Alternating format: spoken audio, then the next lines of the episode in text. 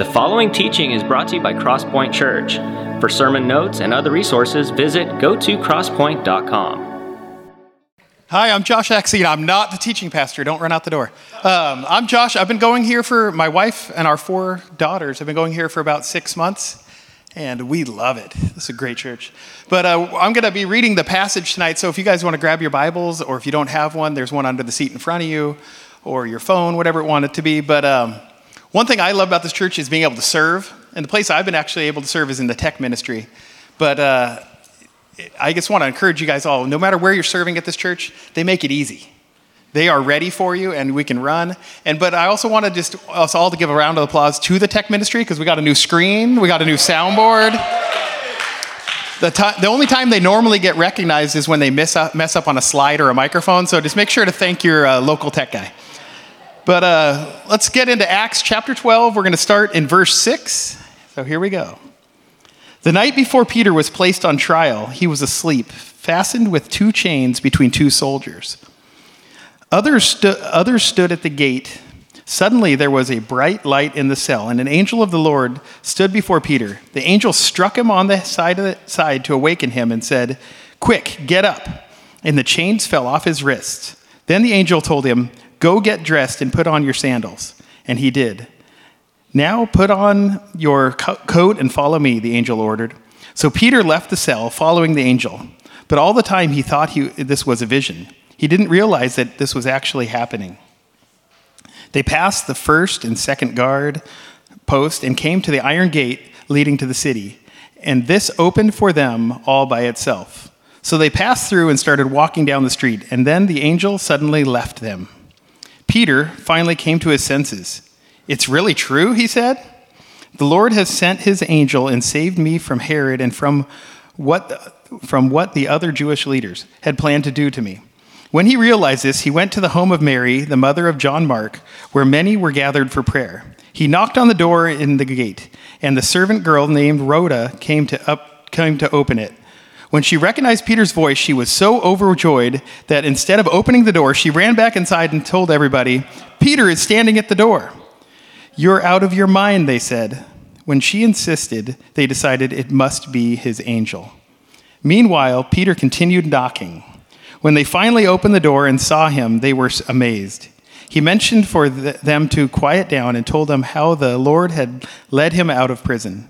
Tell James and the other brothers what happened he said, and then he went to another place. Thank you, Josh. Yeah.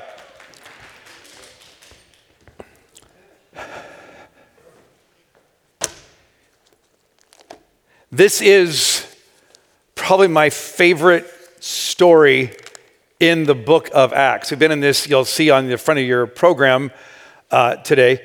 We've been here for about 30 some weeks right now. We're on episode 31. Uh, there are 30, whatever we're at. There's a note sheet on the back of that program, too, if you want to get that out. Might, maybe we say some things here. There'll be some fill in the blanks and stuff we'll look at here in a bit. But some backstory. The uh oh thing that happens here is this. At the home, at John Mark's home, where all these Christians maybe are gathering, somewhere in there, they're sitting there because James, has been arrested. He's in prison and they're kind of pray for him and all that. All of a sudden they get at their door this execution order and they think the execution order, execution of a search warrant, execution of, uh, of something to come in question. And all of a sudden they go, no, wait, wait, he's been executed? Like Peter and James, like the two guys that are, the church is right at this point about, about 15 to 20,000 people that are following Jesus, meeting in the temple and in homes and all that kind of stuff. And James gets killed, and they're going, whoa, whoa, whoa, this, this has happened before.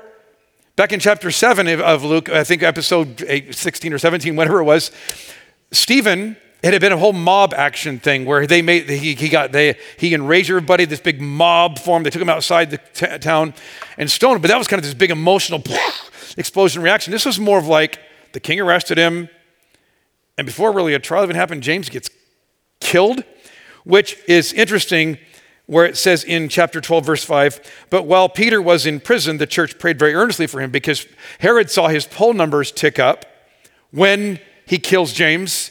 So he goes, Well, I'll go get the other guy, I'll get the other fool. Peter will take care of him. his numbers go up, and the church is going, Well, this is bad now because this is not just being arrested, being mocked, being beaten, even. Peter's life is at stake here. This is the, uh, you'll see in your note sheet here today, this is the uh, Shawshank Redemption. Anybody seen that movie? One of the great films of all time. This is the prequel.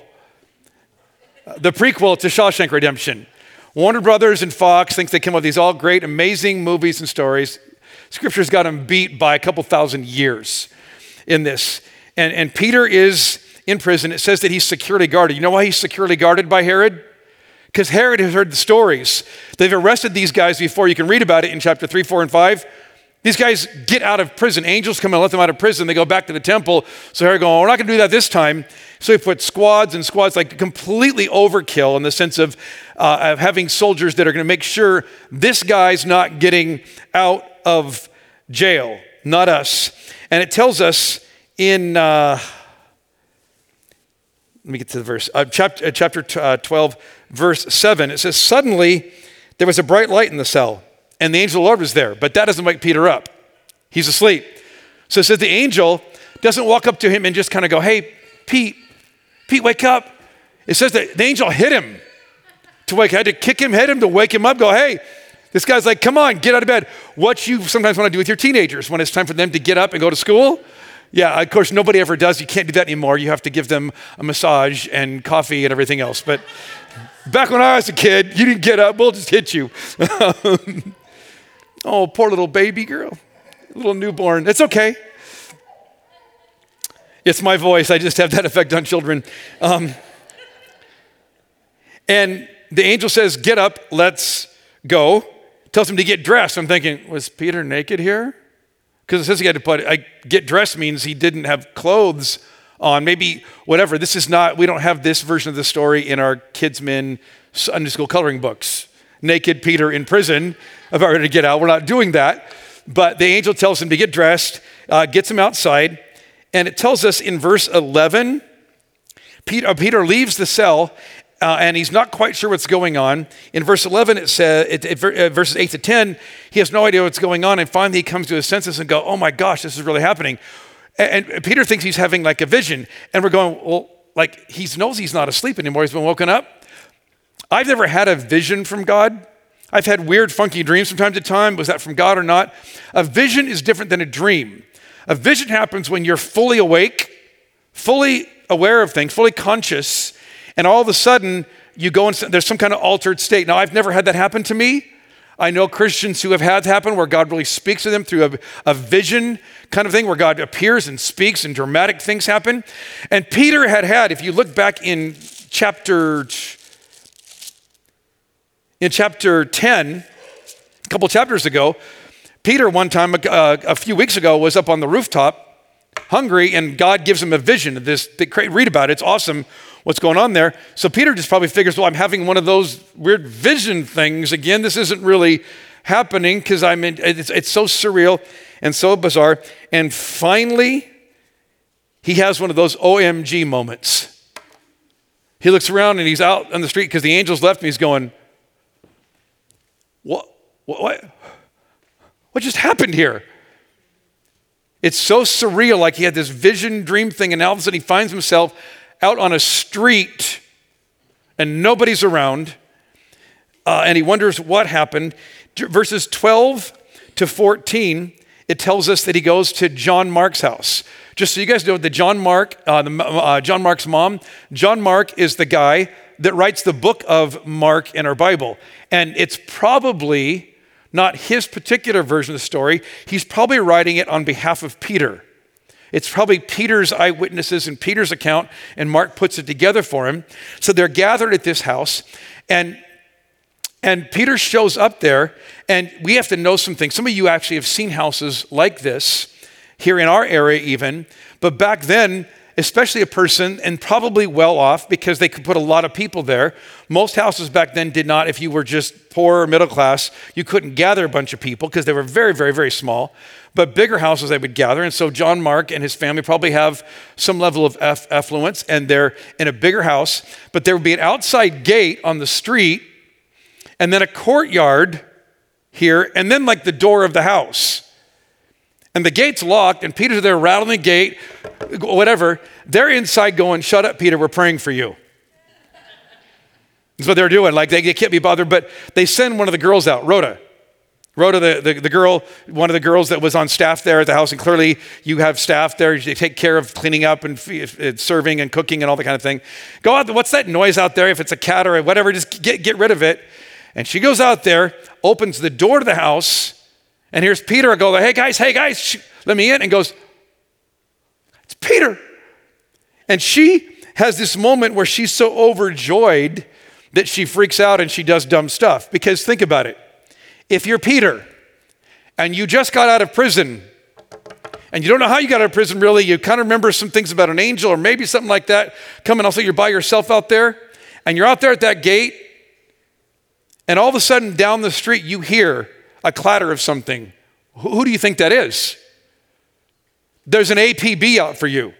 They put 16 soldiers to guard you in the prison. They've got every soldier who's on activity at that point. Go get him, go find him if it's been discovered. So he's thinking, guys, let me in, let me in. But Rhoda's so overjoyed. This will sometimes happen for you and me when God does something big and dramatic and amazing in your life. You're so excited about it, you do dumb stuff. You don't think clearly. You're just like, ah, freaking out. And later you go, what was I thinking? It was so dumb. I can't believe I did that. But that sometimes happens when, when cool, amazing things happen in our lives. She goes back inside, verse 15. They look at her, they just dismiss her. They write her off as ridiculous Rhoda. Oh, sure, yeah, Peter's out there at the gate. That's impossible. Peter can't be out at the gate. We're praying for him because he's in prison right now. I don't know if you've ever done stuff like that where God's stepping in, doing something amazing and dramatic, and you go, God, God, that's impossible for that to happen because we're praying for this right now. And God's going, um, hello? But uh, they, they write her off as crazy. And meanwhile, Peter's out there going, uh, guys, uh, guys, and really nervous about our soldiers coming anytime soon. And eventually they all get out there, and it says that when they see him, look at verse 16. When they finally opened the door and saw him, they were amazed. He motioned for them to be quiet down. And, and the reason he has to motion them to quiet down is because guess where the soldiers are going to come looking for Peter? A big house where they know Christians gather all the time. They know where these Christians gather. They're going to John Mark's house, uh, the John Mark's family's house, and you go, quiet down. There's those soldiers out there. We just keep things quiet. And then it's, it's fascinating. It says that um, tell James. Now, this is not the James that was killed. This is probably James, Jesus' little brother, who becomes a follower of Christ after the resurrection. And uh, tell him what happened. And says, and then he went on to another place which means he wasn't like, okay, we're just going to trust God and God will just rescue me no matter what. He goes, oh, we got to get some to a safe house. It's not going to be safe for me to stay here. Still trust God. That isn't when you trust God, it doesn't mean that you have to always do stupid things. He uses common sense wisdom here. We got to get out of this house right now. This is not going to be good for me to be here right now. It won't be good for you guys.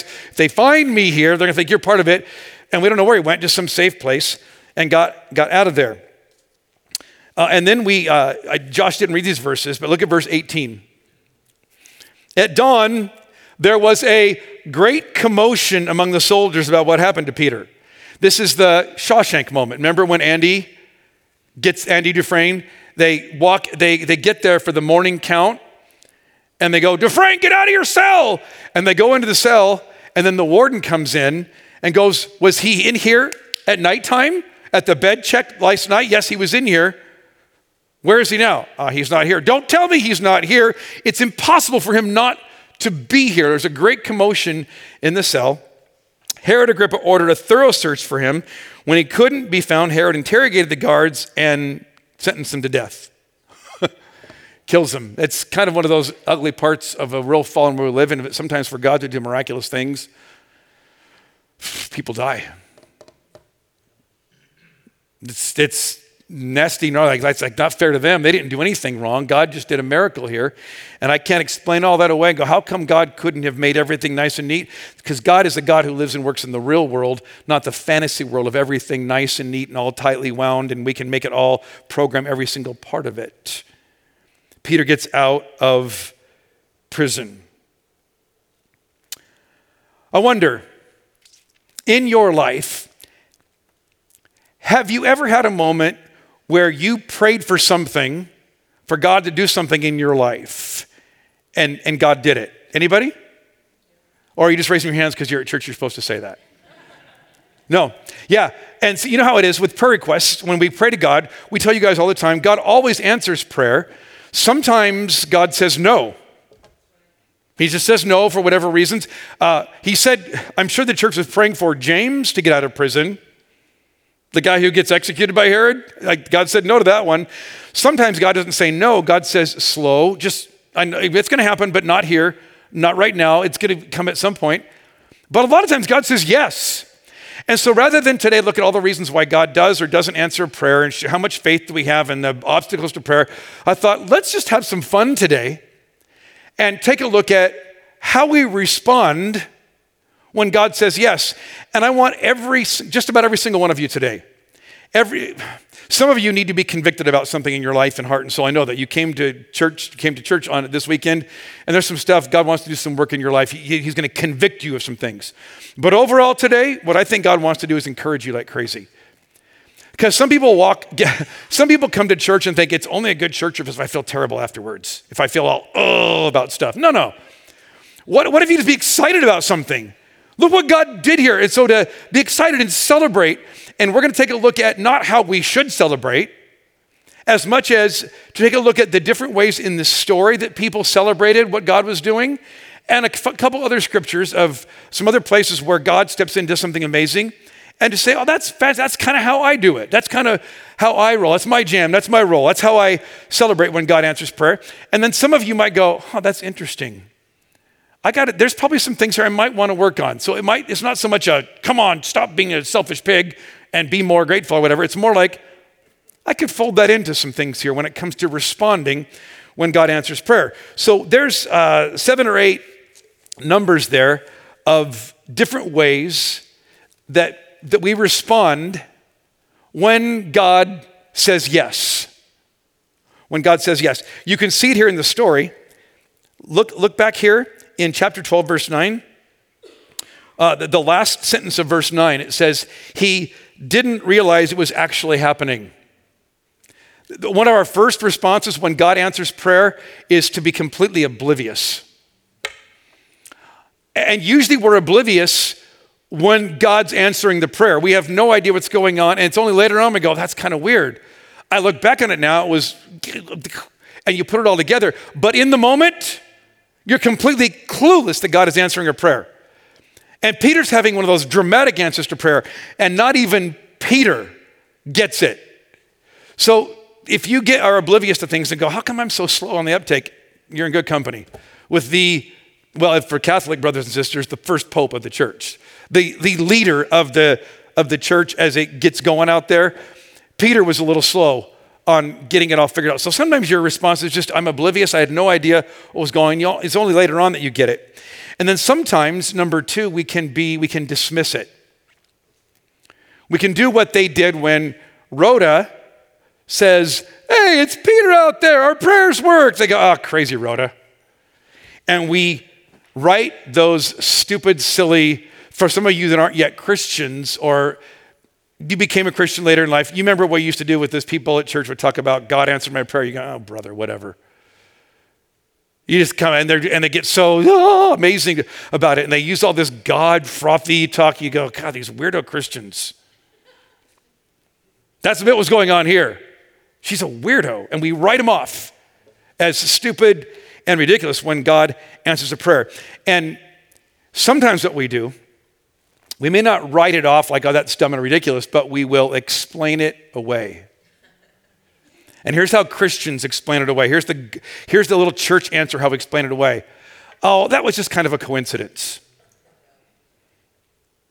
I want to write this down. It won't be, it won't be a, thing to write, it won't be uh, uh, up on the screen or all that. But coincidence is when providence is anonymous. Coincidence is when God steps in and doesn't go do some big dramatic, send an angel down there. He just sends healing, sends provision, does some things in amazing ways to answer your prayers, answer your hopes and dreams. But he doesn't put his name uh, at the bottom of it. Coincidence is when providence remains anonymous. This week we were talking about this, and Katie, who's our director of operations, stuff like that, we are talking about this, or Katie or Sam or somebody on our team talked about. Uh, there's a great story about Abraham and Sarah in the what we call the Old Testament, in the first five books of the Bible called the Pentateuch. And God comes to them and says, They're childless, they don't have any children at all. And He tells them, God actually shows up, not just a voice from heaven, but God, what He did when He came here with Jesus, put Himself into a human form and shows up at their tent and says, Hey, this time next year, you're gonna have a kid. At this point, Sarah's 90, Abraham's 99. And Sarah laughs at the idea that God could answer a prayer like that. You ever done that with your kids? With your finances, with stuff going on, you just go, yeah, whatever. It's this idea, not even prayer would work for this. We just kind of laugh. It's just absurd to think, I wouldn't even pray about this. It's just dumb. It's impossible. Sometimes we can be dismissive of God's provision. And then when, when they show up, when Peter shows up at the house, and Rhoda's out there at the gate, and then they they walk into the house. Uh, number th- the third way we freak, we, we, how we respond when God answers our prayers, we freak out. When God does something amazing, it's like, dang, this, look at this. This is amazing. Look what God did here. And we'll start freaking out about it, especially if it's a big dramatic thing. Like, I was talking to somebody this week who had some crazy thing with something in their body, and all the stuff was there, and they had documented case study stuff, pictures in the file, and a week later, it was gone. And there was no treatment. They hadn't started any kind of treatment, anything for it. You start freaking out when that stuff happens. There's this joy and excitement, and sometimes you'll be like Rhoda, you'll be like so ridiculous you won't even think clearly through about who you should thank or whatever. You're just uh, freaking out over it. There's a great uh, verse Great story in the book of Mark when this happens. Mark chapter 4. You can turn there if you want. I think it'll be up here on the screen. Um, the disciples, who are mo- mainly fishermen, who've been out on the lake, the Sea of Galilee, a lot, they're out there with Jesus one night, and a big, massive storm comes up, and they're all going, This is not just some normal storm. They're like, We're going to die here. This is one of those storms like you don't go out in this kind of storm and they're all freaking out with Jesus. Guys, don't you care we're gonna die? And Jesus says, Be quiet. And they think, Oh gosh, he's talking us, he's mad at us. No, he wasn't talking to them, he was talking to the storm. Which, like anybody could go, Hey, storm, stop it. Like there, you go, That guy's a nut until the storm listens. Because the only thing more terrifying than a storm that could kill you is the one who can speak that thing out of existence like that. Look at their reaction. The disciples were absolutely terrified. Who is this man? They asked each other. Even the wind and the waves obey him. You'll have a bit of that from time to time, when God steps in there and does something there, you go, you'll be freaked out a little bit. There's other stories too, though, of when you get freaked out. Uh, we're not going to look at these verses. In Luke chapter 8, 26 to 39, Jesus, there's this guy who's uh, demon possessed, psychotic, bizarre, runs around naked. They try to chain him up in the cemetery and he breaks the chains and he just runs wild out there. And he sees Jesus uh, land up on the shore of the Sea of Galilee and he comes running towards him naked out of his mind. Ah, who are you, Son of God? And Jesus casts the demons. Uh, cast the demons out, and they say, Well, don't cast us just out anywhere. Let us go to those pigs over there. And Jesus says, Fine, go ahead. And 2,000 pigs plunge off of the edge of the cliff down into the water and drown. And so the people in the town see that and see they're freaked out by the fact that this guy, crazy naked Larry, crazy demon, whatever his name is, is now sitting there. Look at this, clothed and in his right mind. And Jesus wrecked a business to do it. Can I tell you right now? Jesus cares way more about reaching one person than he does about your 401k or your net worth. And if it means you got to wreck your finances to do it, he'll wreck them to go get somebody. And he did right there. Now, he doesn't do it all the time, but two, I mean, it, like 2,000 pig, that's a lot of money he just, to get rid of these demons. And so they, the people of the town says, go away and leave us alone. They're freaked out by this. We don't want any part of this. That will sometimes be what happens too when we get freaked out. We're not just overjoyed, we're, we're freaked out. And then there's the uh, number four. Number three and four kind of go together. There's the the OMG moment. Talk about this amazed. I have the word written down here. It's not going to be up on the screen because I you can spell it if you can spell it. Incredulous joy. This is the no. And for those of you that are newer Christians, profanity comes out of your mouth when God answers prayers like this. Holy, I had this happen here at church a few weeks ago. Somebody was so God working in their heart, and I'm not going to tell you, use the quote for what she said to me in the back of the house. But this is what it means to be all kinds of people. People that don't know that you're not supposed to use those kind of words when you just, what just kind of comes out naturally. So they're freaked out by it, not thinking straight, leaves Peter out in the cold, and they were, they were just overjoyed, freaked out by it. It reminds me of a story in Luke chapter 17. Uh, keep something wherever you're at and find Luke 17. It's one of my favorite stories in the whole Bible. In Luke chapter 17, Jesus is just walking through a town or a village, and these people that have leprosy, 10 of them have leprosy. And they see Jesus and they're unclean. They can't walk up to Jesus. There's all rules and regulations about contagious diseases like that back then that could kill you. And so they beg, they cry out to Jesus, Jesus, have mercy on us. Wondering if we've heard about this Jesus of Nazareth, maybe somehow he'll do it. Jesus Go show yourself to the priest.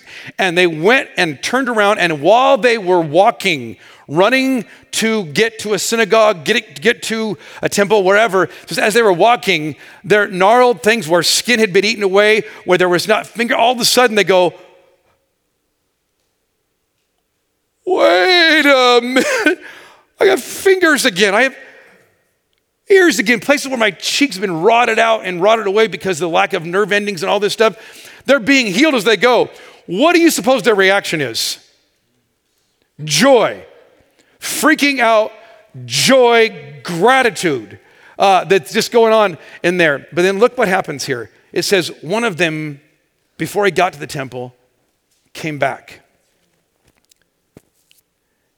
It's verse 15. I'm not sure what's going to appear on the screen, but we'll eventually get to what's on the screen. One of them, when he saw that he was healed, came back to Jesus shouting, Praise God! He fell to the ground at Jesus' feet, thanking him for what he had done. The man was a Samaritan. Jesus asked, Didn't I heal 10 men? Where are the other nine? Has no one returned to give God, glory to God except this foreigner? And Jesus said to the man, Stand up and go. Your faith has healed you.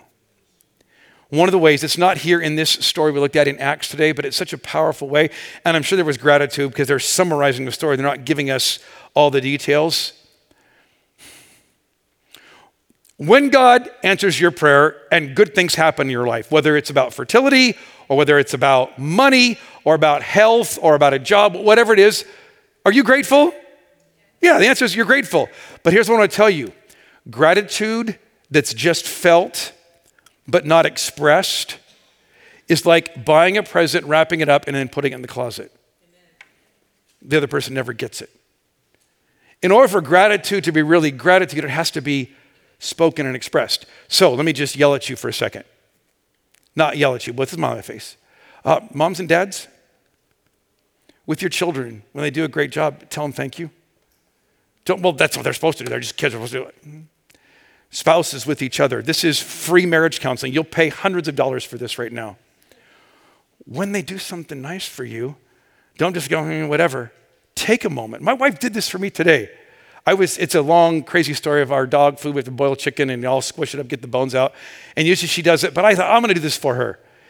And she took a moment before she was leaving to go out to a wedding shower and just came up and just said, grabbed my arm right here and said, thank you, and gave me a kiss. I'm just telling you, stuff like that, you go, well, what's the big deal? Like making boiling chicken and taking the bones out. What's the big deal?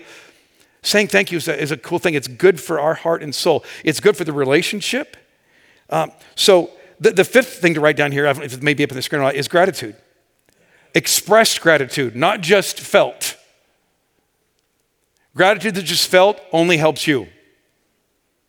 For gratitude really to be gratitude and really be meaningful, it should be expressed. There's also another great story where, uh, that, that's in the Bible. It's from Second Chronicles 32, 24 and 25. Uh, so you might have to look at table of contents to find that. We're going to put the verses up here. Katie uh, on our, she's our director of operations here at Crosspoint. We were brainstorming this and it was so good. Uh, I had forgotten about this little gem of a story in here about a king named Hezekiah who was overall one of the good kings of Israel. Wasn't the guy all worshiping idols and all crazy, sketchy stuff. But after a while, it says in verse 24 of chapter 32 about that time, Hezekiah became deathly ill. He prayed to the Lord who healed him and gave him a miraculous sign. And I want to tell you, I'm not going to read the whole story for you. I have the verses there on your note sheet there. Go back and look at the story on your own this week. Read your Bible on your own. Don't just take my word for stuff here. But look at it, because here he, Hezekiah gets really sick. He prays to God, and God comes in and says, God's heard your prayer. You're going to be healed. And it says, and then God gave him a sign, a miraculous sign. And he says, What do you want to see happen here? And Hezekiah thinks about it, goes, Well, normally the sundial shadow goes this way as it gets later in the day. Make it go backward three notches. And God did it for him. Did the sundial going backward have anything to do with him being cured? Nothing. God just gave him a sign to say, You can count on this. This is going to happen. And he got better. Like, that's amazing. That's fantastic. And so we were just talking about that. Like, God, here's another example of answered prayer. But look at the next verse here. This is the one that gives us a little bit of a hmm. Take a moment and pause when God blesses our life. But Hezekiah did not respond appropriately to the kindness shown him, and he became proud. So the Lord's anger came against him and against Judah and Jerusalem. And you can read it in the story what he does here. At this point, Babylon is becoming a major world empire. It's Iran, Iraq, Persia over there. They're, they're growing and getting bigger. And some, uh, some ambassadors, some envoys come from Babylon to come check out Jerusalem. And Hezekiah wants to show off about how awesome he is and what a great kingdom is. Because Hezekiah was probably one of the greatest kings in terms of economic expansion, everything he had there. And he shows off. And instead of giving glory to God, instead of saying, having gratitude, instead of going, whoa, whoa, whoa, whoa, this is a people from a foreign country, because they're just there to check everything out, because we're going to find out in just a few years, they're coming to get all this stuff out of Jerusalem and take it back to Babylon with them. God says, Oh, Hezekiah, what are you doing here? Instead of giving glory to God and being grateful and humble, he goes, oh, Look what I did. Uh, number six here, the, the way we sometimes respond to answered prayers, we squander it or we waste it. God does something amazing in our life, and instead of receiving the blessings and staying humble, we start to go, look at my kids. Look at my, oh gosh, if you live in Temecula now for more than five, six years, look how, look how, look, I'm, I got $400,000. Look what I did with my net worth by just living in a place. And it starts to be, look what I did, look what I did. And we start to think, look what I did. And God wants to go, hey man, if you would recognize the success, it all comes directly from my hand, from my providence and my care through common grace and special grace given to you. Do not ever get to a place. There's some verses in Deuteronomy, and I don't remember what the references are. I think it's at the end of, read the whole book of Deuteronomy sometime, you'll get it. God says, when I've given you blessings and you start to achieve everything I've given you, that's the time to be careful. Because that's the moment where you start to think, look at us. And then we start to think, you know what, the rules don't really apply to us as much anymore. We can kind of play fast and loose with integrity and character and all that stuff. He goes, no, don't do that. And it's so easy to do when we're successful. When we're successful and God blesses us with stuff, we can squander it and waste it. And this is what Hezekiah did. So it's a little sober minded warning there. Let's be careful about that. Number seven. Uh, number seven uh, is bold expectancy is a great response when God answers a prayer. And some of you who've been Christians for a while, you're awesome. When we gather to pray, you talk to God like God's really listening, and you know He's going to do something with this. You know why you know that? Because He did it before, dang it. And we sing a song here. It's, I, we didn't think about this till too late to get it in the set list.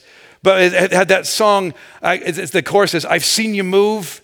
You move the mountains, and I believe you'll do it again. And so there's a sense of, again, God, do it again. No, you can do it.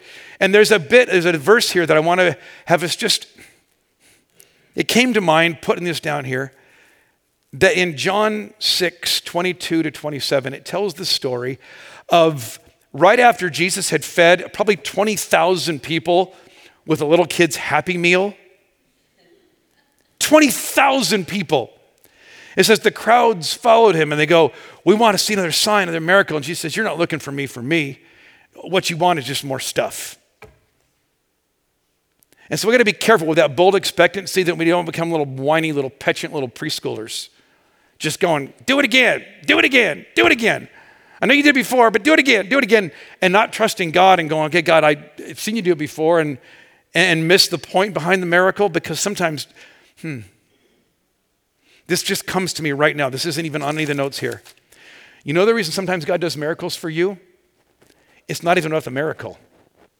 It's not even about the big bonus or the healing of cancer or a date or a restored marriage. You know what it's about?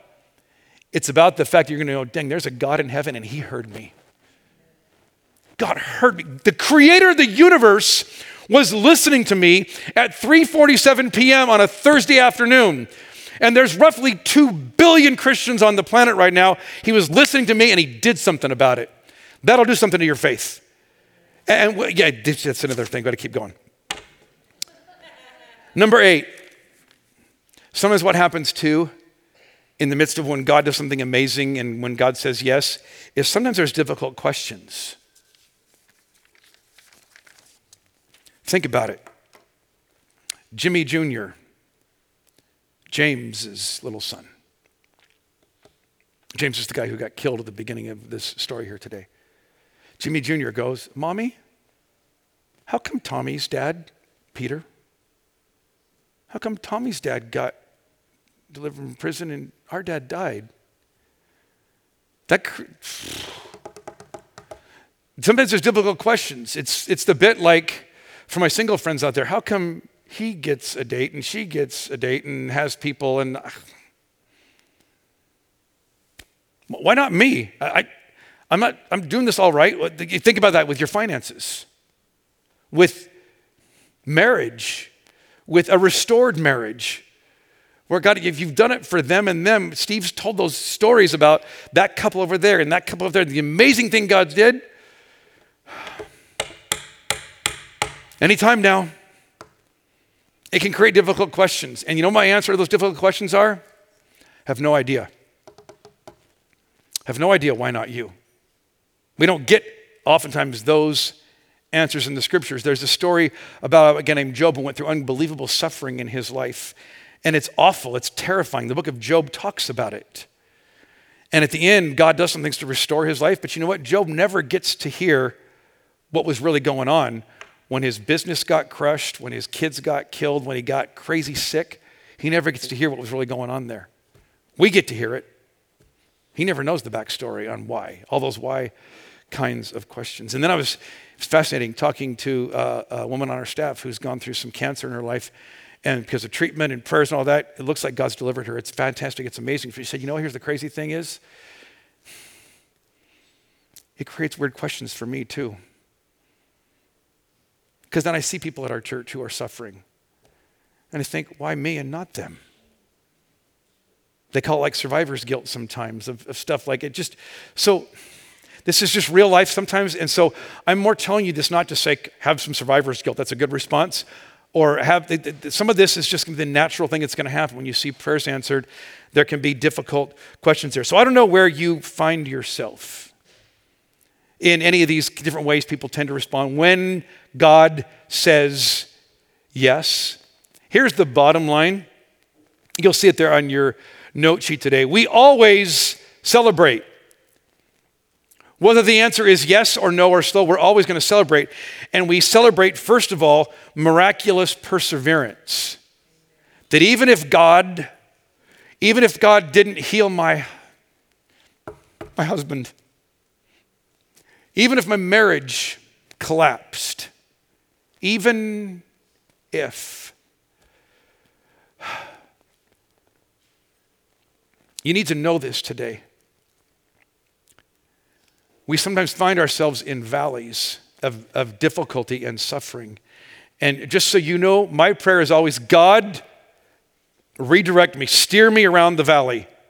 Get, uh, or if I find myself in the valley, Get me out of here as soon as possible.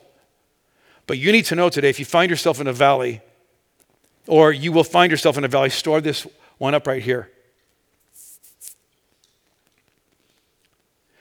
The power to deliver you from the valley is the same power that gives you the ability to persevere through it.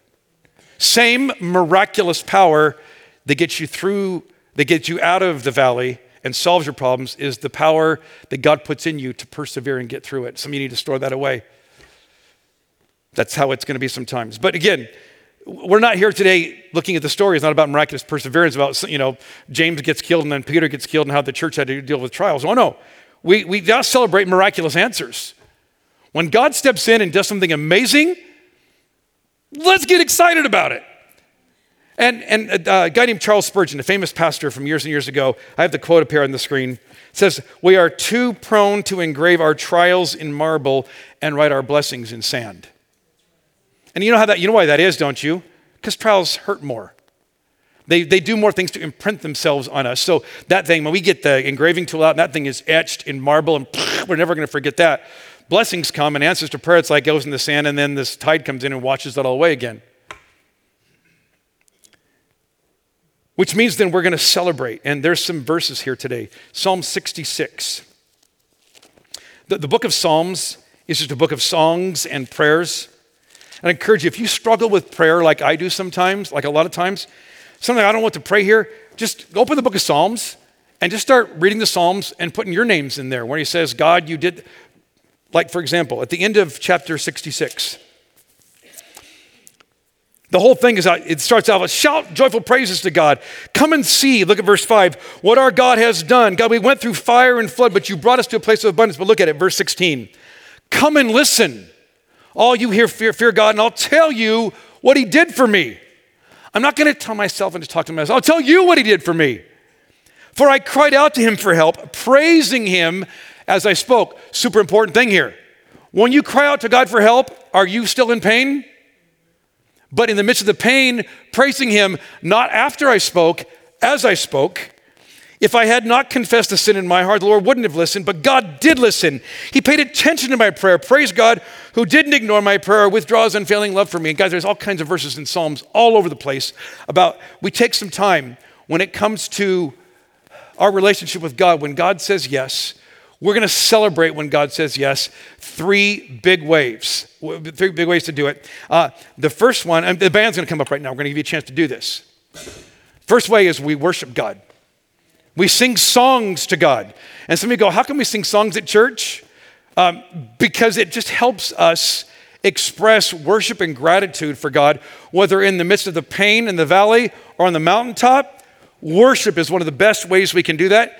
And then we also express gratitude to God. Uh, I've got a thing we've done. I didn't bring it out here this weekend because it'll be for later uh, of a gratitude challenge where you just sit down with a blank piece of paper. And if you're 59 years old, Write down 59 things you're grateful for to God. Sometimes it'll be big, honking, amazing things. You know what's on my list? Chili cheese dogs from Wiener Schnitzel. Shut up, it's my list. I'm, I'm deeply grateful to God for that. But you put all those things on there, it keeps you, and I have it above my desk. So I look at it all the time and remind myself, oh, yeah, that person there and what they did for me. And great, anyway, just gratitude. And we, hmm, we don't just go, I feel gratitude. I'm going to talk about it. I'm going to tell people that I'm grateful to God for what He's done. And then I'm not going to talk to people about God. I'm going to actually talk to God about it. Because sometimes in our prayers, our prayers are just freaking out, making us more anxious. They're not helping us at all. Because we're just freaking out in our prayers. And God says, Hey, how about you tell me thank you in this? It'll be good for you. As you tell me thank you. It, it, and don't miss this, guys. God is not up in heaven going, I'm having a bad day. I wish they'd be grateful to me. I wish they'd worship me some more. We don't express worship and gratitude because God needs it. We express worship and gratitude because we need it. We're hardwired for this. If we don't, things get all jacked up in our life. And then the other thing that we do to, to respond to God is remember what He's done for us. And there's lots of ways to celebrate that in gratitude. But the most amazing thing we do to celebrate and remember what God has done for us is to come to tables of communion when we gather.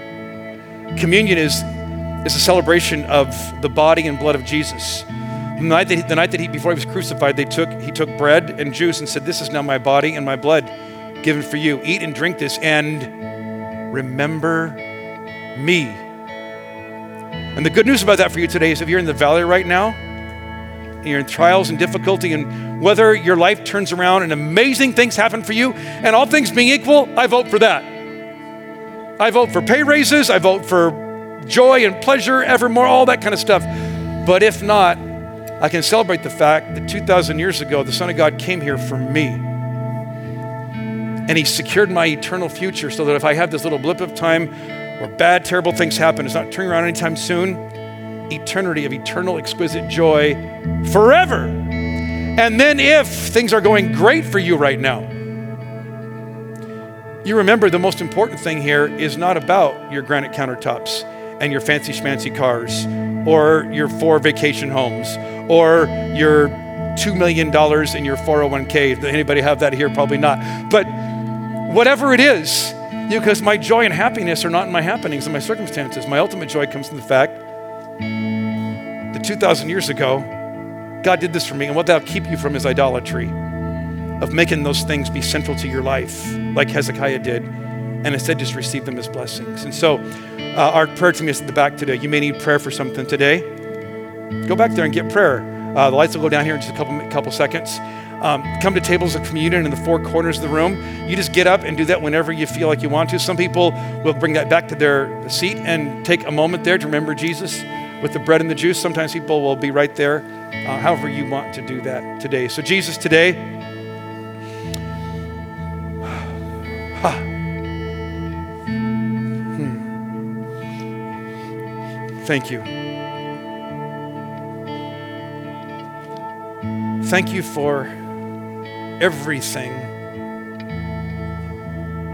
that goes across my mind right now, and I'm not going to say it all right now. It would take too long. We want to sing for a bit. Thank you. God, we respond to you tonight from hearts that are blown away that the God of the universe pays attention to us. Thank you for taking the time to listen to this podcast. For more resources, check out go to gotocrosspoint.com.